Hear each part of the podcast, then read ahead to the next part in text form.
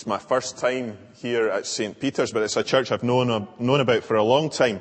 I grew up in Larbert Old Church, uh, where some of you may know that was where Robert Murray McCheyne uh, did his assistantship before coming to Dundee. So it's uh, a church I've known about for a long time, and it's, uh, it's great to, to hear about the work that's going on here. And it's a wonderful blessing for me to be able to, to bring God's word to you this morning. And we're going to look at Genesis chapter 40 this morning. So if you could turn there, uh, that would be great.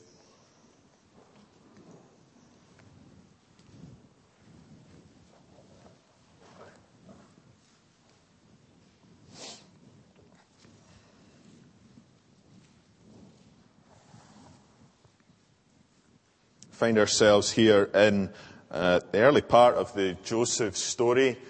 Joseph has been sold into slavery by his brothers. He's been accused, uh, falsely accused by Potiphar's wife. And we pick up Genesis chapter 40, um, having been thrown into prison as a result of that. Sometime later, the cupbearer and the baker of the king of Egypt offended their master, the king of Egypt. Pharaoh was angry with his two officials the chief cupbearer and the chief baker, and put them in custody in the house of the captain of the guard, in the same prison where Joseph was confined. The captain of the guard assigned them to Joseph, and he attended them. After they had been in custody for some time, each of the two men, the cupbearer and the baker of the king of Egypt, who were being held in prison, had a dream the same night and each dream had a meaning of its own. When Joseph came to them the next morning, he saw that they were dejected. So he asked Pharaoh's officials who were in custody with him in his master's house, Why are your faces so sad today? We both had dreams, they answered, but there is no one to interpret them. Then Joseph said to them, Do not interpretations belong to God? Tell me your dreams. So the chief cupbearer told Joseph his dream.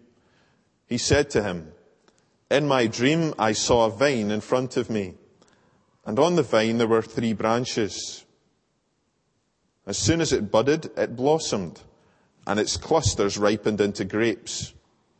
Pharaoh's cup was in my hand, and I took the grapes, squeezed them into Pharaoh's cup, and put the cup in his hand. This is what it means, Joseph said to him. The three branches are three days. Within three days, Pharaoh will lift up your head and restore you to your position. And you will put Pharaoh's cup in his hand, just as you used to do when you were his cupbearer. But when all goes well with you, remember me and show me kindness. Mention me to Pharaoh and get me out of this prison. For I was forcibly carried off from the land of the Hebrews. And even here I have done nothing to deserve being put in a dungeon. When the chief baker saw that Joseph had given a favorable interpretation, he said to Joseph, I too had a dream. On my head were three baskets of bread. In the top basket were all kinds of baked goods for Pharaoh. But the birds were eating them out of the basket on my head. This is what it means, Joseph said. The three baskets are three days. Within three days, Pharaoh will lift off your head and hang you on a tree, and the birds will eat away your flesh. Now, the third day was Pharaoh's birthday, and he gave a feast for all his officials. He lifted up the heads of the chief cupbearer and the chief baker in the presence of his officials. He restored the chief cupbearer to his position so that he once again put the cup into Pharaoh's hand. But he hanged the chief baker, just as Joseph had said to them in his interpretation. The chief cupbearer, however, did not remember Joseph. He forgot him. Before we turn to look at that passage, let's pray together. Gracious Heavenly Father, we thank you for your word. We thank you that it is powerful to change lives. And we pray that as we look at it together this morning, that your Spirit would be at work in our hearts, that you would convict us and challenge us and change us and make us more like Christ in the light of it. We pray these things in Jesus' name. Amen. Um, I should just say that um, when I uh, are referencing Scripture, I, have uh, printed all my Scripture references in my notes, and I actually use the ESV, uh, the extremely sound version. So, um, so just uh, make the adjustment where you can. Better just take a drink before I start.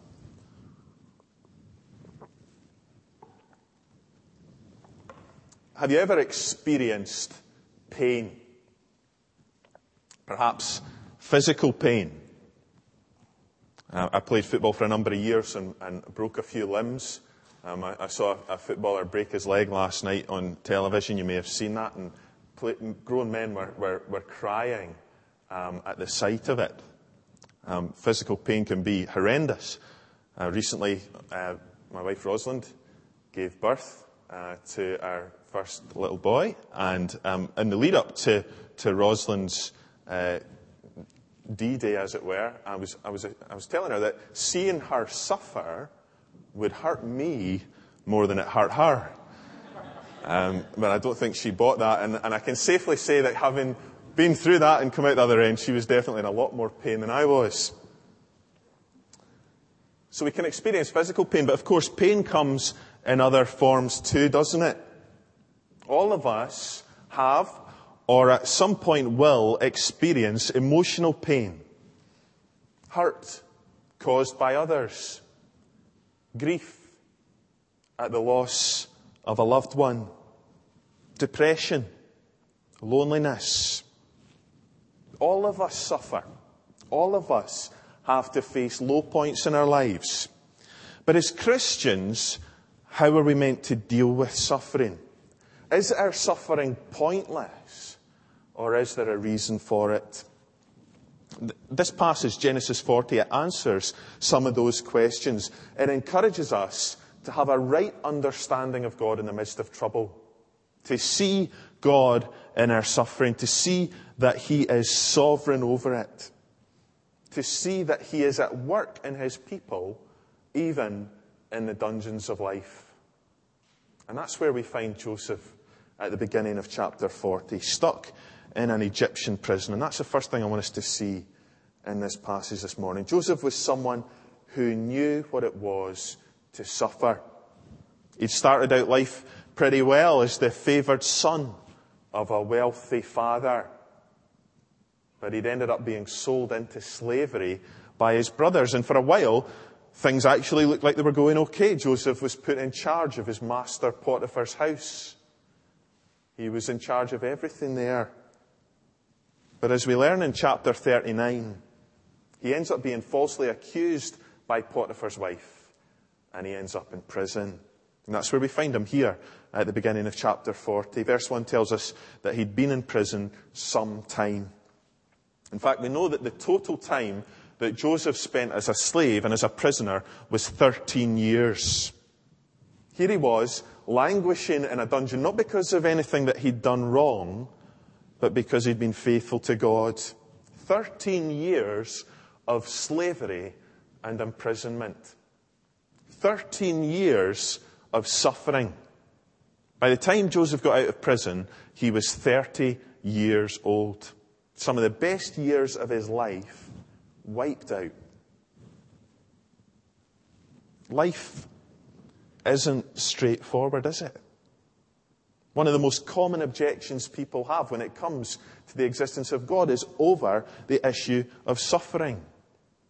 Many people refuse to believe that God could exist precisely because there is suffering in our world. It's an argument that you'll have heard many times before. It goes this way If an all good and all powerful God exists, well, he wouldn't allow pointless suffering. But because there is pointless suffering in our world, well, then God can't exist. It's the kind of objection you may have heard quite often recently with the earthquake in Haiti and then just the other day, this disaster in Chile. It's the kind of thing you may have heard from friends or, or workmates or, or from the media. It's maybe something that you've been thinking yourself as you consider the awful suffering of so many, or you endure your own personal suffering. How can there be an all good and all powerful God when people seem to suffer for no reason? It's a genuine objection that many people have to the God of Scripture. It's often born out of personal tragedy and suffering. But the big problem with that very popular argument is that if suffering appears pointless to me, well, then it must be pointless. But just because we can't see or imagine a good reason why there might be suffering, why God might allow suffering, that doesn't mean that there can't be one. And that's no truer than here in the story of Joseph. Joseph had suffered terribly, but it was through his suffering that God brought about his wonderful purposes. The story of Joseph very clearly teaches that God rules over all the events of our lives, that he is sovereign, that we're not the victims of luck or fate. The word the Bible uses to describe God's sovereign rule over all his creatures and all their actions is the word providence. And here we see God's providence at work in Joseph's suffering. Joseph's suffering, it wasn't pointless. There was a reason for it. If you were to look back to the beginning of the Joseph story, we'd see signs of, of Joseph's immaturity. The way that he told tales on his brothers, the manner in which he shared his dreams with them. In chapter 37, we learn about how much his own brothers hated him. But it was through his suffering that his character was refined and strengthened.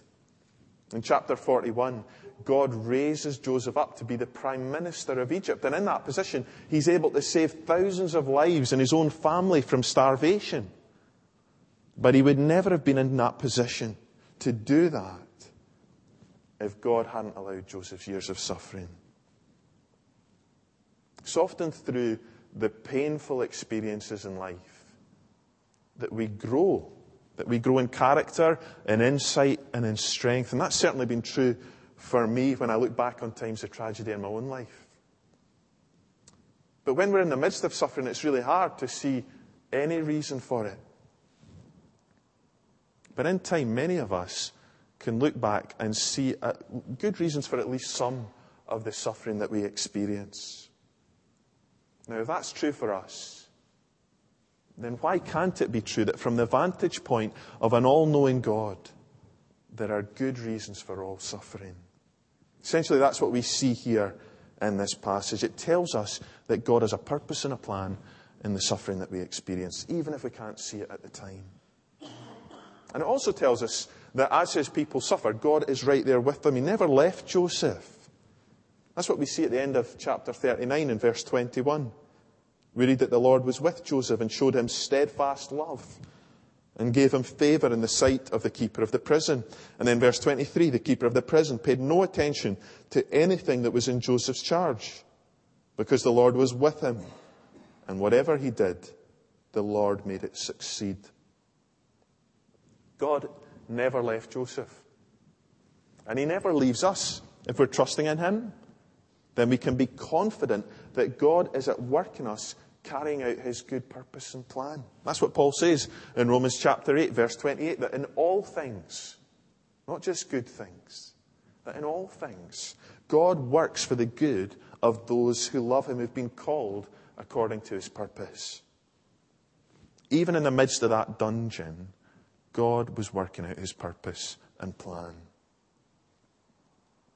And we see that with the people who end up as Joseph's fellow inmates, the cupbearer and the baker. Now, I wonder what your idea of the perfect job is. I've got two brothers. Uh, my older brother Martin, he lives in uh, North Carolina in the United States, and he is a professional football manager. They call it soccer over there. And um, his job is to coach football every day and um, appear on TV and fly all over the United States. He flies to uh, play out in Vancouver and then uh, Puerto Rico. Uh, sometimes they have games out in uh, Bermuda and places like that as well. It's a really hard life that he has. Um, and I've got a younger brother, Craig. Craig lives in Germany. And uh, he works for a computer games company called Nintendo. And Craig's job is to write the little blurbs that appear on the back of the games. But in order to do that, Craig has to spend hours playing the games first so that he can describe them to people. For years, um, as he grew up playing his Nintendo, my mum used to say, Get off that thing. It's, it's never going to be any value to you in your career. And um, he's done well at proving her wrong. And when I share those, uh, the, those uh, jobs uh, to people, when I tell them about what my brothers do, often there are a few envious remarks. Well, the two men who ended up in prison with Joseph, they had enviable jobs. These guys, they were responsible for the food and drink that passed the king's mouth. The king trusted them with his life. And so these roles, they were often wealthy and influential. They were positions to aspire to. But in verse 1, we read that these two, they'd done something to offend the king. The word offended in the Hebrew, it means literally to sin against. They'd sinned against their master, and he'd thrown them in prison. And as part of God's purpose and plan, it was there that they met Joseph. And we read verse 4 that, that Joseph's given the responsibility to care for them. God in his providence brings Joseph into direct contact with these two influential men. And after they'd been in prison some time, we read verse 4 and 5 that, that each man had a dream and each dream had its own meaning. When Joseph comes calling the next morning and he sees that they're dejected, he asks them, What's the problem? Why they're sad? And the reason for their upset becomes clear. Verse 8 there's no one to interpret their dreams.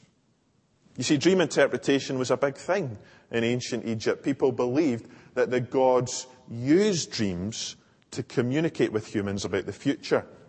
If you had a dream and you didn't know what it meant, well, there were consultants for that kind of thing.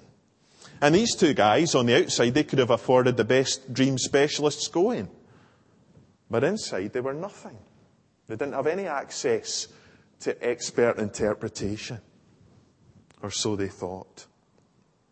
The reason that God placed these men in this prison with Joseph, it now becomes clear. Joseph says to them, verse 8, Do not interpretations belong to God? Please tell them to me. Even after all that's happened to him, Joseph still placed his confidence in God. He had a right understanding of God in the midst of his suffering. He knew that God was good. He knew that God was almighty. And he knew that dream interpretation didn't belong to some fancy Egyptian consultant, it belonged to God. He knew that God could interpret dreams because he was the one who revealed them in the first place. And he had faith that God would give him the interpretation to these dreams. Notice that Joseph is quick to give God the glory. He didn't claim to have any independent ability to interpret their dreams. He doesn't uh, hesitate he was entirely re- reliant on God's gift of knowledge. Now, we might not be able to interpret dreams, but God still gives gifts to his people today. And we're giving them not so that we can, can glorify ourselves, but so that we can give God the glory as we serve others. God's given all sorts of gifts to his people, to his church. And we shouldn't keep those gifts to ourselves. We should use them humbly to serve others one of the most underrated gifts is the gift of hospitality. I, I see that more and more in, in a society that is becoming increasingly individualistic. There's a lot of lonely people. A sense of community can be really hard to find. And as Christians, we're called to, to, to be hospitable. It's a wonderful opportunity that we have as Christians to open up our homes to be countercultural. It's something that as we start the work in Leith, that we're very aware of the need to do that, to be welcoming and hospitable. It's a wonderful gift to be able to use. Joseph, he used his gift to glorify God and to serve these men. And we see God use him powerfully as he faithfully shares God's truth with them. Even when that truth might be unpopular. And that brings us to the second thing I want us to see in this passage. So, first of all, the, the cupbearer shares his dream with Joseph. And as soon as Joseph offers to interpret these dreams, notice that the cupbearer is right in there. He doesn't hesitate to share his dream. That suggests that he was innocent of whatever he'd been accused of. We read about his dream in, in verse 9 to 11. So the chief cupbearer told his dream to Joseph and said to him, In my dream there was a vine before me, and on the vine there were three branches. As soon as it budded, its blossoms shot forth, and the clusters ripened into grapes. Pharaoh's cup was in my hand, and I took the grapes and pressed them into Pharaoh's cup, and placed the cup in Pharaoh's hand. And then Joseph interprets this guy's dream in verse 12 and 13, and he gives him a great answer. And Joseph said to him, This is its interpretation. The three branches are three days, and three days Pharaoh will lift up your head and restore you to your office. And you shall place Pharaoh's cup in his hand as formerly when you were his cupbearer. Joseph promises that Pharaoh would lift up the cupbearer's head, that he would deal kindly with him, that he would welcome him back into his court. So the cupbearer's dream, it's got a great ending. And then we read uh, verse 16 that, that when the chief baker saw that Joseph had given a favourable interpretation, well, then he decides to share his dream. Now, that verse should set the alarm bells ringing. The fact that the, the baker waited until he'd heard a favourable interpretation suggests that he was actually guilty of his crimes. And so it proves. Baker shares his dream, verse 16 and 17. He says, I also had a dream. There were three cake baskets on my head, and in the uppermost basket there were all sorts of baked food for Pharaoh, but the birds were eating it out of the basket on my head. This time, the interpretation is seriously bad news for the baker. Joseph explains the meaning, verse 18 and 19. This is its interpretation. The three baskets are three days. In three days, Pharaoh will lift up your head from you and hang you on a tree, and the birds will eat the flesh from you. Joseph reveals that Pharaoh had no intention of lifting up the, cup, uh, the baker's head. He was going to lift it off. Joseph is the bearer of bad news. He tells the baker of the brutal judgment that awaits him. He doesn't water down the message that God's given him, does he? He tells it like it is. He doesn't try and make it more palatable. He just passes on the message that God's given him. I wonder how Joseph felt at that moment. I'm sure it was easy to give God's word to the first man. A message of good news, a message of hope and life and happiness. No problem. But for the second man, sharing God's message of judgment and death, that must have been really hard. No one takes pleasure in being the bearer of bad news, do they? 21st century Scotland is a politically correct society where it's becoming increasingly difficult to share and to stand for biblical truth.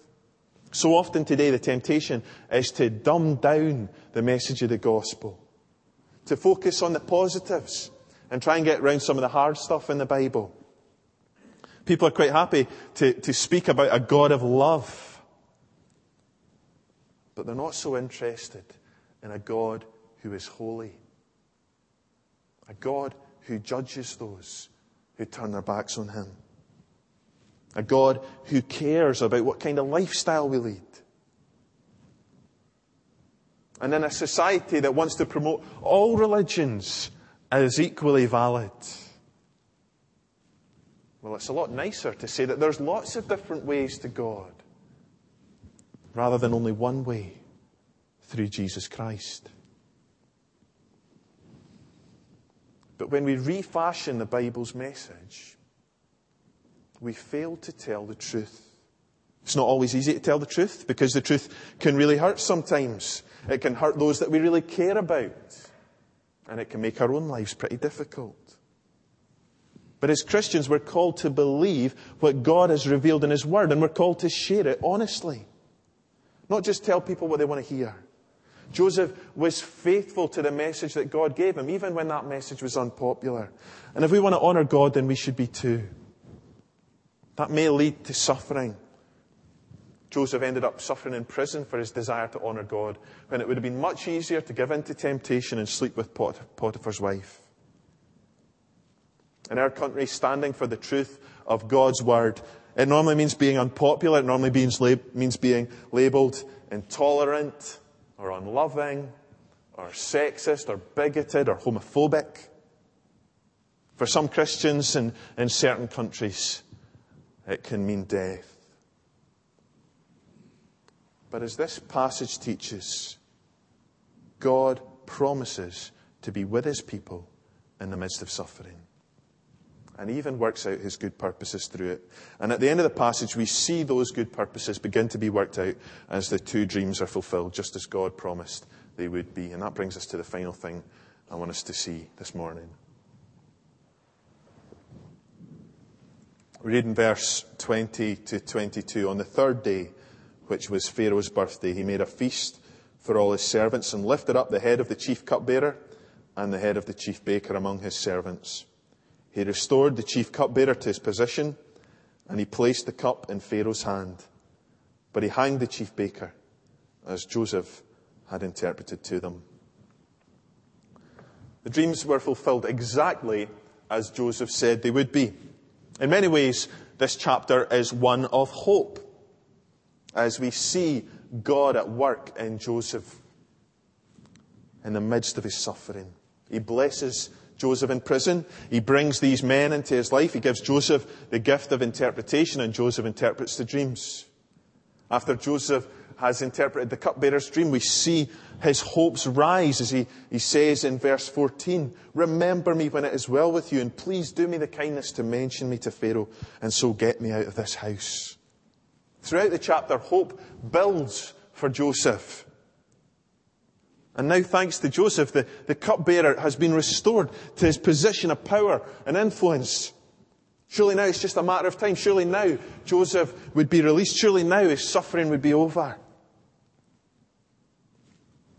But the chapter ends in verse 23 with, with Joseph's hopes dashed. We read, Yet the chief cupbearer did not remember Joseph but forgot him. The cupbearer let Joseph down. He forgot him. Have you ever been let down by someone? Maybe a family member, maybe a friend, maybe a colleague at work. We're not always good at keeping our promises. We forget. But God never forgets. Joseph spent another two years languishing in that prison. But God did not forget him. As we see in chapter 41, God raised him up from that dungeon into a position of power and authority. God never forgot Joseph, and he doesn't forget us. This passage is a wonderful encouragement to the suffering Christian. It reminds us that whatever we might be going through in this life, God is with his people. He never leaves us. Just over a year ago, uh, my, my dad died uh, shortly after uh, retiring from the ministry. He was eight weeks uh, retired, not a day of illness in his life, and he died suddenly of a heart attack. And that was devastating as a, as a family for us. Um, but I, I, was, we, we were so aware of the truths of a passage like this that God is with his people in the midst of suffering. And a, and a poem that my dad was, was very fond of, it kind of sums this up really well. It's a, it's a little poem by Annie Johnson Flint, and it says this God has not promised skies always blue, flower strewn pathways all our lives through. God has not promised sun without rain, joy without sorrow, peace without pain. But God has promised strength for the day, rest for the labor, light for the way, grace for the trials, help from above, unfailing sympathy, undying love. God never leaves his people. And by his providential hand, he is working out his purpose and plan in the midst of suffering. And nowhere is that more evident than in the death of Jesus Christ, where we see God's providential hand at work in the suffering of the cross, where God, in his tremendous love and grace, came to this earth in the person of his Son to hang on a tree, to suffer and die in the place of sinful people like you and me. People who have offended the King of creation, who have turned away from Him. After three days, God raised Jesus from the tomb and He placed him in a position of power and authority. And one day, Jesus Christ will return again in judgment. The bad news is that that day will be a terrible day for all who continue to reject Him. A day where they will face God's judgment and will experience suffering far beyond anything that they'll have to endure in this life. But for all who trust in Jesus Christ as Savior and Lord, it will be a wonderful day. Whatever trials we may have to endure in this life, if we're trusting in Christ, then we can keep our eyes fixed on that glorious future day. A day when God will remember all who are His. A day when all suffering and sorrow and illness and death and despair will cease. A day when all loneliness and depression and heartache will come to an end. A day when our Savior will lift up our heads and we will see Him face to face. And from that day on, we will delight in His glorious presence forevermore. Let us pray together. Father God, we thank you that you are the sovereign King of creation. That by your providential hand you are working out your good purpose and plan in the lives of your people. We thank you for the glorious promise of eternity that we can cling fast to if we're trusting in Christ.